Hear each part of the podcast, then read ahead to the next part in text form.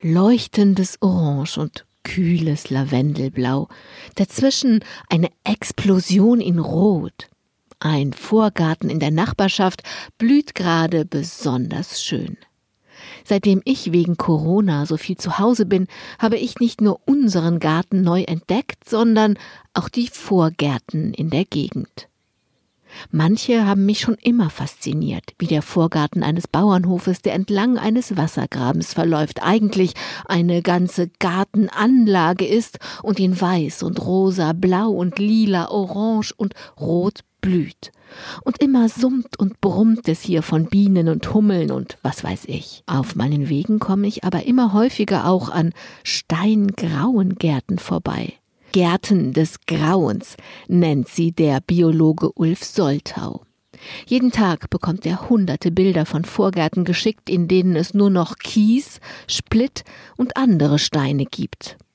In einer aktuellen Dokumentation im ZDF erzählt Ulf Soltau, welche Folgen diese Vorgärten haben. Hier wachsen nicht nur keine Blumen und Blüten, also gibt es hier auch keine Nahrung für Bienen und Insekten. Nein, die mit Vlies ausgelegten Gärten verhindern auch, dass Regenwürmer und andere Tiere ihre Arbeit leisten, damit die Erde gelockert wird und Wasser aufnehmen kann. Die Erde wird nach unten abgedichtet und nach oben versteinert.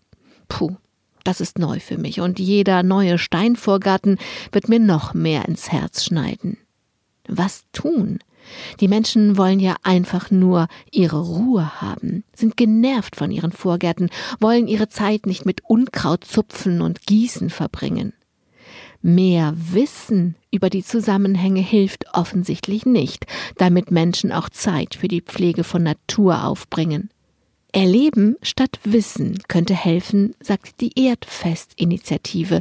Das breite Bündnis vom Bundesamt für Naturschutz über den Club of Rome bis zur ökumenischen Initiative Eine Welt lädt zur Sommersonnenwende an diesem Wochenende ein, sogenannte Erdfeste zu feiern.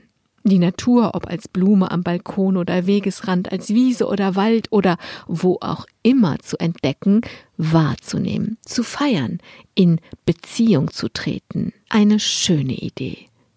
Und vielleicht eine neue Hoffnung, dass nicht nur unsere Kinder, sondern auch unsere Kindeskinder noch durch blühende Welten laufen können, vorbei an leuchtendem Orange, kühlen Lavendelblau und dazwischen eine Explosion in Rot. Das wäre wunderbar.